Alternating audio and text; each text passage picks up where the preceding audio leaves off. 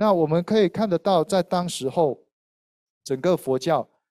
的出家人僧侣品类非常的不整齐。然后为什么？主要是因为没有受到佛学教育。OK，那没有为什么没有受到佛学教育？其实我们可以看得到，当时候僧侣大概有两大类，一种是没有任何的警觉，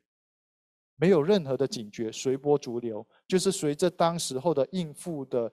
出家人，就是诵经，就是抄剑的这样的一个应付生流去随波逐流。另外一种呢，就是虽然有求学的心，但是他的管道太少了。管道还不足以去满足所有的这些生青年，所以这是到了民国这个时时段，我们可以看得到当时候整个佛教的状况。那后来，明一九四九年，我们知道星云大师来到了台湾，来到台湾的时候，近代台湾的佛教处境又是怎么样子呢？我在这一个小阶段里面呢。我希望能够重新带大家从星云大师所经历到的略窥台湾近代佛教的概况。OK，那星云大师来到台湾之后，我自己把它切个大概三个不一样的特色的时期。第一个就是一九四九到一九五三，在这个时段呢，星云大师在中立圆光寺，还有在那个时候有因缘。接触到了台湾佛教讲习会，在台湾佛教讲习会这里面去任教，OK，这是还没有到宜兰之前的这一段时段，大概四五年的时段。然后到了一九五三年到一九六三年这十年的时段呢，大师开始落脚在宜兰，住持了宜兰雷音寺。在那个时段，他开始了他的整个寺院弘法的这个时期，然后终于能够用自己的理念去弘扬佛法。而这里面也累积了他后来开创整个佛光山教团这整个系统的非常重要的根基，一直到了一九六三年，星云大师来到了高雄，创设了我们知道的寿山佛学院。从那个时候，然后后来呢，又在创设了佛光山。在这个时段，我们就可以大家比较熟悉、可以感受得到的、看得到的佛光山的整个发展。那在这一段的历史，如果大家要很了解的话，可以看星云大师的全解，里面有好多好多星云大师的传记，还有那个平生有话要说等等，这还有百年佛缘，这些都值得去拜读，去感受一下大师看得到的、所经历到的佛教是怎么样子的。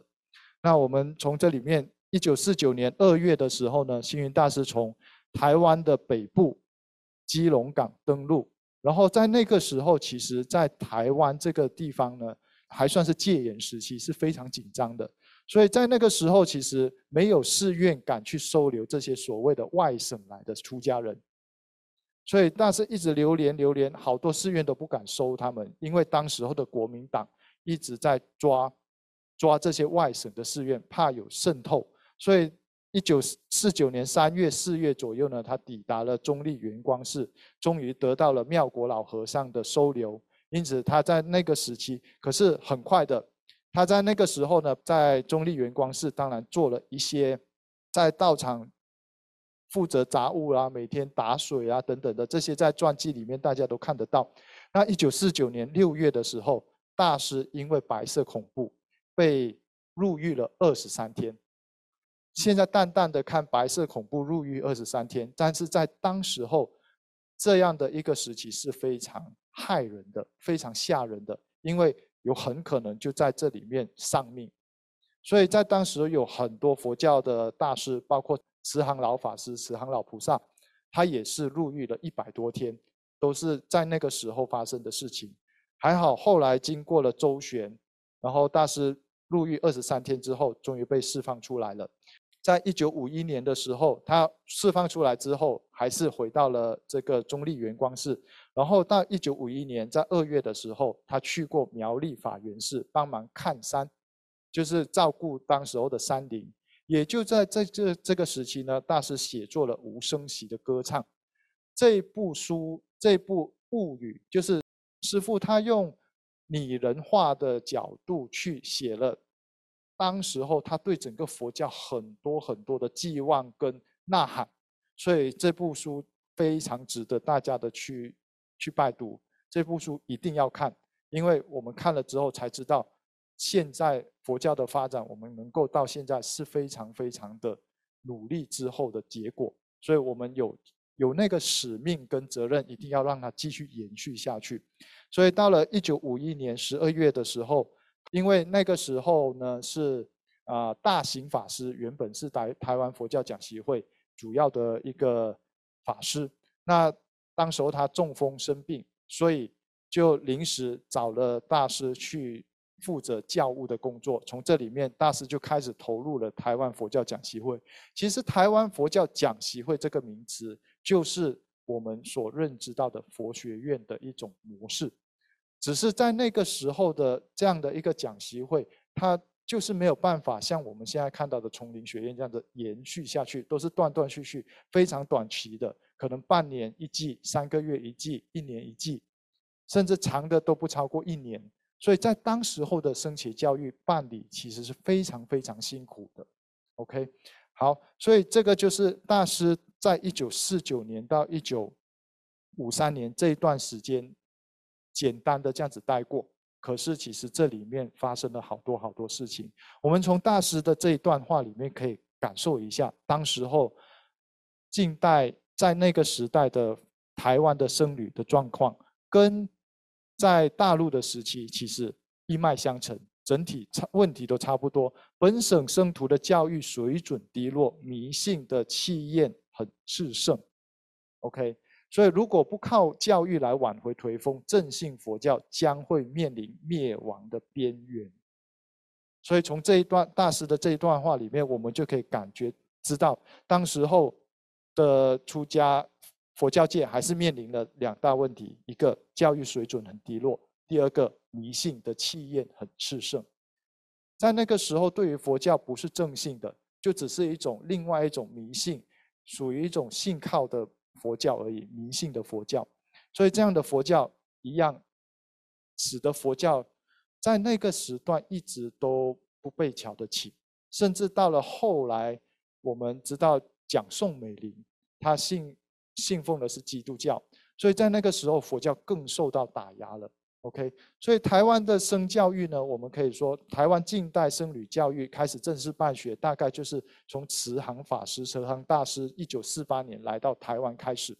他带动了整个台湾佛教要办理僧教育，一直到一九五二年五月台湾佛教讲习会这样的，算是整个整个佛教台湾佛教近代佛教里面僧伽教育的第一个阶段的发展。OK。但可是当时候还是面临了一些问题，例如教师的部分。当时候出家人的师资普遍缺乏，不容易找到可以可以去堪当师资的法师。第二个就是老法师，他没有他们没有意愿去教学，可是年轻的法师呢，又没有人去发掘他们。所以从这一点，其实大师要成为这个佛教讲习会里面的教习，其实当中也有不少长老。当时候的长老，比较比比大师更早期的一些长老、教界长老，对他还是有些不认同跟打压了。因为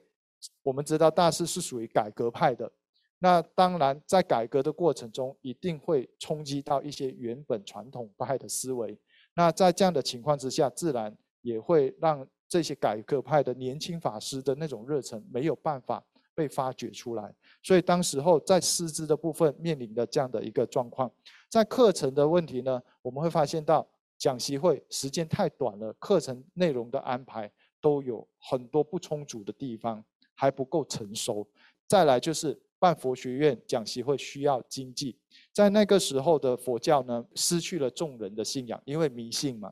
因为僧伽不够，水平不够高，所以。民众其实对佛教没有信仰，所以自然就不会支持。所以大家不拿钱出来的话，教育没有办法办成。办一场教育要吃住师资等等，这些都要花，都需要经费。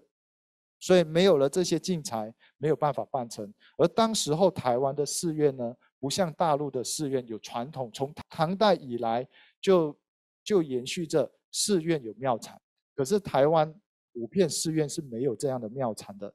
而且在经过一九五三年的时候，在台湾这个地区推行了“耕者有其田”的这样的一个一个土地政策，更加使得这些寺院的土地都被收回去了，更加一个大的冲击。所以，当时候的生教育面临的大概还是面临的非常非常大的一个挑战。在那个时候呢，除了生教育之外，另外就是我们可以感受得到，在当时候的生青年，他已经有一股力量存在了，蠢蠢欲动，很希望能够为佛教做一些事情，可是却发挥不出来。大师认为，一个因为中年到头过着刻板的寺院生活，消磨了青年的朝气，任他雄心万丈，在寺院里面除了二十课诵，对佛教毫无贡献。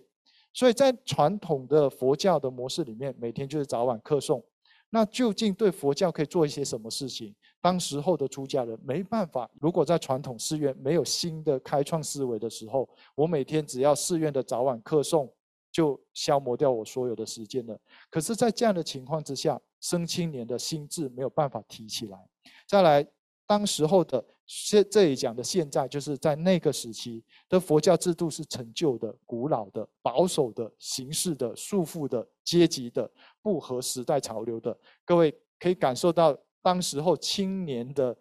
星云大师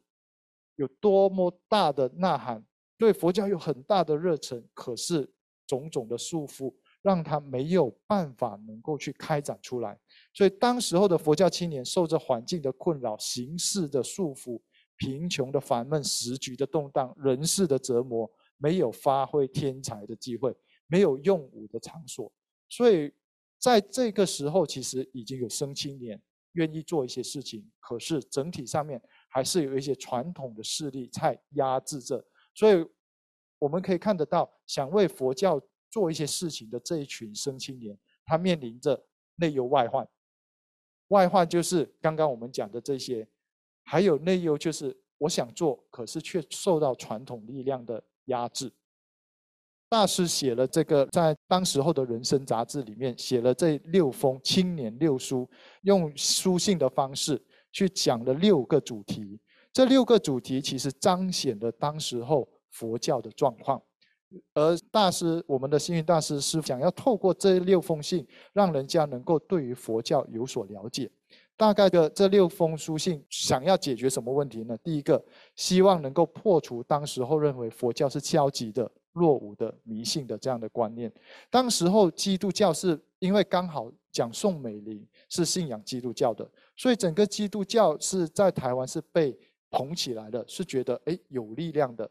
有形象的，信仰基督教是现代化的、是积极的。佛教是消极的，所以没有人要信仰佛教。所以大师希望透过这样的一封信，能够让青年认知到佛教是不是消极的，不是落伍的，不是迷信的。他希望让让人们看得到佛教是自信的，不是迷信的，是追求智慧的宗教。也说明了出家人不结婚，因为当时候一定也有人质疑出家人不结婚，那不就是中国人认为无后为大？无后是大大不孝的，所以让人家知道出家人不结婚其实是胸量是更大的，因为怀抱了整个众生，然后如数这些都是佛教伟大的表现。然后信仰佛教是骄傲跟光荣的事情，追求神通不是正信。当时候非常多的人认为佛教是迷信的，是神通的，是奇奇怪怪的。然后还有就是贡献佛教不一定要出家，哎。这里就很奇怪了，为什么又抛出了这个议题？贡献佛教不一定要出家呢？因为在那个时候，还有很多人以为我就随随便便就可以出家了。但是希望让大家知道，贡献佛教有很多模式，然后而且出家是需要经过审慎思维的，不是为了吃一口饭哦，我就随便就可以找人剃度出家了。他希望大家能够认知到，出家这件事情是庄严的、神圣的、肃穆的。不是逃避的，OK。所以从这六封信六个想要解决的主题，我们又可以感受得到当时候佛教的状况是怎么样的。我们用反推法，这样子就可以知道当时候佛教的弥漫着这气氛到底是怎么样子的。所以到了一九五三年，大师终于来到了宜兰，因缘际会之下，被受到邀请来到宜兰。那宜兰我们知道，就是去的当时候的宜兰的雷音寺。在那个时候呢，大师开展的，我这边很简单，用一张简报去叙述，因为这个这一个片段当然是非常精彩跟丰富的。但是因为是比较近代了，所以我在这里不太多的琢磨。但是整体而言，我们可以看得到，在那个时候，大师办的很多，当时候是创举型的一些弘法模式，包括在念佛会，念佛会不特别，更特别的是他在念佛会里面成立了青年弘法干部。当时候他召集了很多的青年，一些有知识水平的青年。去联合在一起办了联谊会，互相认识，凝结起来，让他希望慢慢的接引到这些青年。所以我们可以看得到，大师当时在他自己的弘法里面开始注重佛教青年的培养了，然后也办创办了慈爱幼稚园。在当时候，这个慈爱幼稚园是非常轰轰烈烈的，人数到达几千人的学生人数，在那个时代能够有这样的学生人数，这样的规模，可见。当时候大师在办这个幼稚园的时候的那种热忱跟方法是非常受到欢迎的，然后也办理了佛教文化服务处，让佛教徒能够请购得到一些佛教的用品、佛教的书籍。换言之，其实就是推广佛教书籍，希望大家更能容易接触到佛教所需要用到的东西，这样子佛教才能够逐渐进入到。佛教徒的生活里面不会只有在寺庙里面，然后弘法的活动，佛诞节，当时候的佛诞节是整个宜兰地区算是一种非常大的庆典，所有各乡各里各乡都参与，都各里都能够自己出一个装饰的佛车、佛诞车出来去游行，是非常轰轰烈烈的环岛布教、下乡布教、宣传大藏经。在那个时候，整个佛教里面，其实对佛教经典的认知还不够强烈，所以在那个时候，有一些教界的大德，然后在星云大师，还有当时候宜兰雷音寺的佛教青年，就是像我们现在认识的慈惠法师、慈荣法师他们这一代的，他们当时候是还是佛教青年。他们就是跟随着大师，跟随着这些法师团，在全台湾去宣传这些大藏经，让大家都认识大藏经。还有歌咏队，成立歌咏队，歌唱用当时候所谓的现代化的歌唱的模式去做弘法。可是，在当时候这样的模式还是一样受到传统传统教界的一个打压，认为佛佛教会被星云大师这样子就唱没了，所以有这么强烈的反对的声音。可是。我们从现在回头来看，其实证明了当时候大师的这样的做法是成功的。我们可以看得到，现在的佛教青年有很多的歌唱，甚至马来西亚地区佛教的青年的歌唱其实是非常非常蓬勃的。我想，这些都是当时候在这十年里面大师的弘法的模式做了一个大的开展。从这一节课呢，我希望让大家可以了解到的就是。我们现在看到的人间佛教，甚至看到的佛光山，看到全世界的佛教可以这么蓬勃的发展，它原来在前面是从明朝以来是经历了这么一大段的，让人家很揪心、很纠结、很痛心的一个时代。OK，所以我们认识了这样子，我们就回过头来读现在我们看得到的。现在佛教的种种的发展事迹，我们就可以更加知道为什么大师会认为升起教育很重要，为什么文化的弘扬很重要。OK，那这是我这一堂课作为一个我们这四节课里面的第一段落，作为一个铺排，让大家知道整个在明清以来历史上面发展佛教在明清以来的整个发展的过程发生了什么事情，而为什么我们。有看得到现在的佛教，那我想希望大家能够透过今天这这一堂课呢，能够有更深的体会。那接后面的课呢，我将会依据大师《人间佛教佛陀本怀》这本书里面的第五章，里面有当代人间佛教的发展，从五个面向里面来看看具体的看看，到底这个佛教在发展的过程中，这五个方面大家做了什么样的成长，而使得我们能够感受现在佛教的蓬勃。那最后呢，在这堂课结束以前，我还是希望大家能够感受到佛教的不容易，然后人间佛教的推展的不容易，而希望能够大家能够一起来去。投入这个佛教，不管你出家也好，不出家也好，我想大家作为一个青年佛教徒，尽量让自己对于佛教更深刻的认识，然后透过我们自己的力量跟影响力，让大家认识正信的佛教、人间化的佛教、有活力的佛教，让大家看得到，透过怎么样子，透过这个人间佛教，让我们的生命、身心灵更加提升，让我们的生命更加的。往上的开展，我想这是我们学习佛法一个很重要的一个目标跟动机。那我们今天这堂课，希望可以给大家一些启发。那我们接下来是提问的时间。请问老师，课程中提到的太虚大师提倡的内容，可以再多做说明吗？提倡的内容，我我今天的课，对。对不起，等一下哦，我先把这个题目。OK，太虚大师，我大概的提一提，因为其实太虚大师的思想是可以作为那个研究的主题的，是非常非常的大的。我们可以可以看得到，太虚大师在那个时候影响了那个时代的非常非常多的生青年。所以，太虚大师第一个一定是他的最主要的核心，就是我们刚刚提到的人生佛教。因为在当时候，作为一个对峙性的，他提出当时候的对于鬼神，我不知道大家知道，佛教对于鬼神被鬼神思维的洗礼跟侵蚀是非常非常深的，以至于我们很多人在学佛的过程当中，都会每天去想：哦，我诵经。可以不可以超度谁？超度谁？超度谁？可是我们就没有想过，我诵经是要超度自己，我诵经是要让自己的心灵更加提升。所以可以看得到，为什么当时候太虚大师要提出人生佛教？然后太虚大师提的其中一个，我凭我的印象，因为我不是做这方面研究的，太虚大师提过我们的教产，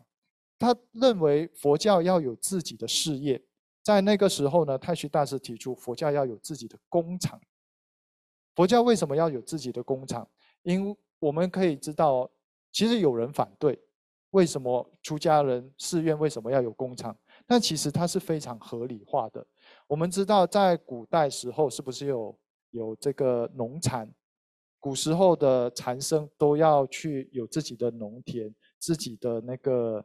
要耕作，一日不做，一日不食。所以其实，在那个时候是非常合理，因为在那个时候就是农业时代，所以佛教用在这样的方式可以受到肯定。可是我们就回到来来到的近代的时候，哎，进入了一个工业时代，反而大家脑袋转不过来了。当太虚大师提出要用佛教要有自己的工厂、办理自己的企业的时候，竟然受到了很大的排斥。OK，其实太太虚大师在一开始的时候也提出了很多教制、教制上面的变化，可是也很可惜的，一开始因为教制上面的改革一定也是冲突到了当时候传统传统思维，所以没有办法推行下去。所以后来太虚大师慢慢的去转重点聚焦在生前教育的部分，所以包括我们知道的应顺导师。等等，这些都是在当时候受到太虚大师的这个升学教育的启发而开始开展出来的。我想这个大概是太虚大师提倡的内容是很大的。我们可以大家如果有机会可以去阅读拜读太虚大师全集，这里面可以看得到太虚大师非常非常多的思维。那后来当然星云大师也因为这个人生佛教的概念，进而提倡了人间佛教。OK，这是一脉相传下来的。那还有第第二个问题是，我想问问何会知道自己是适合在家合适还是出家合适？这个问题很抱歉，我我没有办法在这里回答你，因为我不知道，我跟你没有太多的认识。如果我随便说，我可能会指引你不适合的路。所以，如果要具体知道的话，其实先来就读丛林学院，其实会是一个非常好的过渡。各位，不是我不是在，不是在硬心在帮丛林学院打广告，但是确实，其实佛教学院里面，在传统佛教学院其实是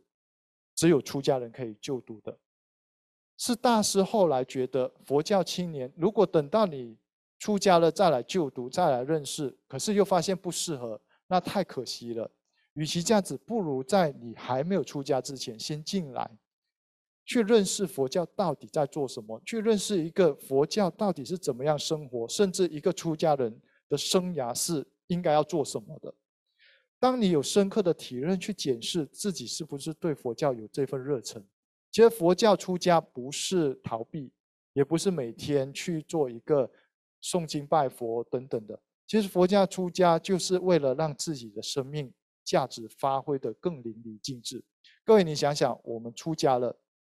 我没有了家庭的负担，可是没有了家庭负担，不是从家庭里面逃离出来，而是要感谢家庭成全我们，让我们可以不用去负担小小的家庭。我不能够这样就逃了吧？我总是要为人类做出更大的贡献。所以出家是让自己的生命发挥得更淋漓尽致的。所以那要怎么样子能够知道自己适合不适合呢？我想就读丛林学院是一个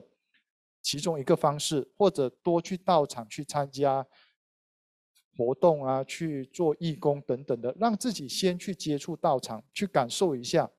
你适合不适合这个道场，你适合不适合这样的？因为每一个教团有每一个教团的风格，我想这些。出家是非常庄严神圣的，不是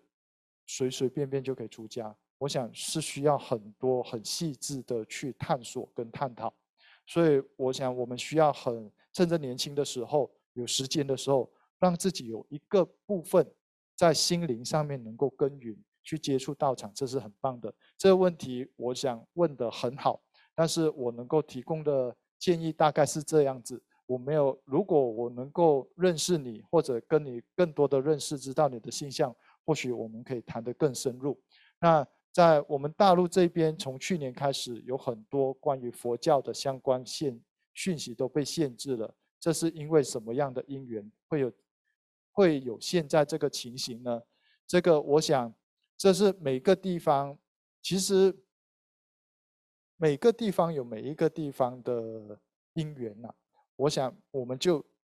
接受这样的因缘，但是我想，佛教一定都还可以就这我们自己认知的。其实，当我们的讯息减少的时候，从另外一个角度来讲，我们更加能够去找出真正好的东西。我们真正好的东西不会被禁，真正健康的讯息不会被禁止。所以，我们从这样子正面的看待这样的一个措施，其实。无从的可以看得到，这个措施或许帮助我们了，看得到什么叫做正信的佛教。所以从另外一个角度，我们也可以看得到，佛教有一种危机存在了。这危机是什么？当佛教很蓬勃发展的时候，可能也有一些滥竽充数的佛教开始出现的。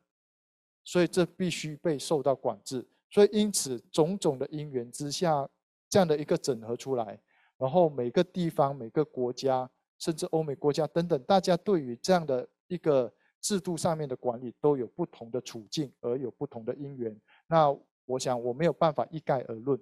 所以我们只能够尊重这样的一个一个这样的一个条规，一个这样的规定，然后也从里面去索取健康的资讯。我想这是我们可以做得到的。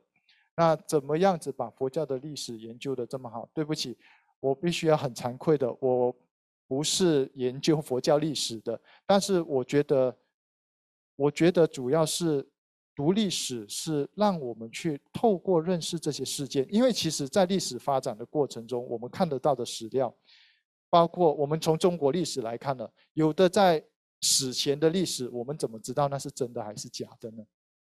甚至有的时候，我们现在看得到，有的学者慢慢的资讯越来越多，越来越能够发掘更多的资料的时候，我们发现到，有的过去我们读的教科书的资料，原来是认知错误的。可是这有没有问有没有关系？其实都不会有太大的影响。主要是我们认识历史是去透过历史来去回顾，来检讨所谓的史鉴史鉴，是要见古而知今。去思考为什么发生这样的事情？那未来我们可以怎么做？那未来我们怎么可以不要再重蹈覆辙？我想这是我去看佛教历史的一个动机。所以你可以很惭愧的，我没有办法在很很严谨的佛教史料方面提供给大家太多的讯息。但是我很希望能够分享得到，就是从这些历史的发展到底带给我们什么样的触动，然后带给我们怎么样的使命感。对于整个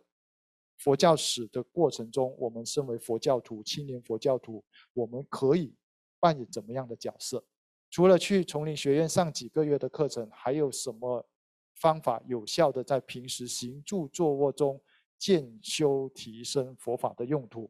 ？OK，这个问题就看大家可以怎么去做了。其实每个人都在自己的因缘里面去做，但是我非常提建议大家的就是。从人间佛教的角度，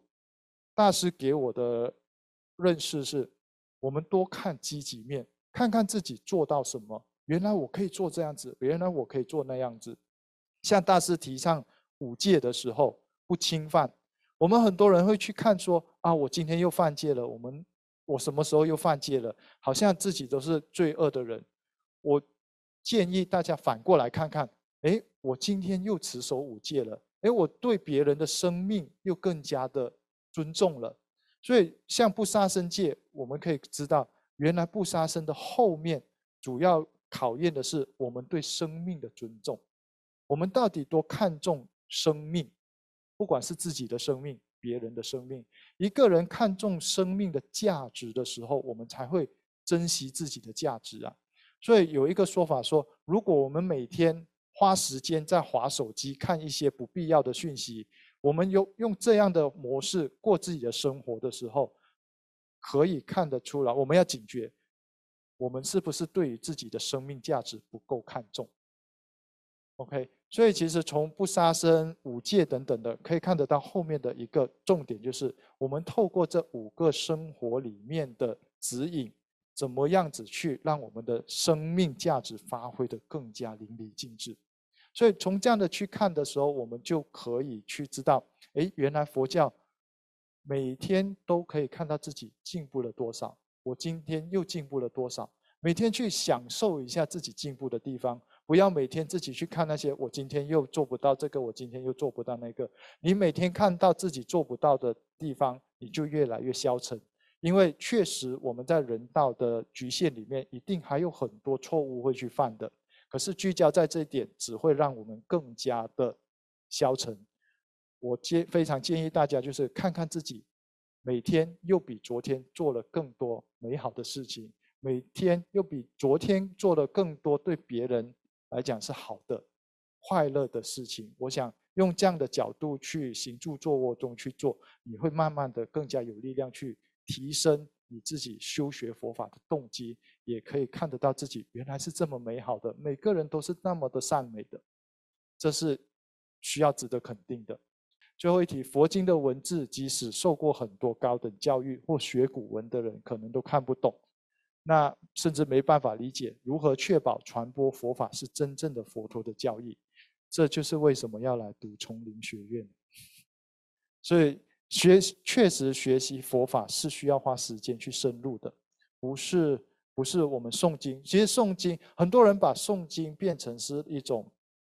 一种求保佑，感觉我今天读了几部经就可以换取佛菩萨多少的保佑的程度。我今天读一部，那佛菩萨有保佑我保佑力十趴，那我读了一百部或者读了多大部的，我今天的保佑力是八十趴。我想这样的，至少对于青年佛教徒来讲，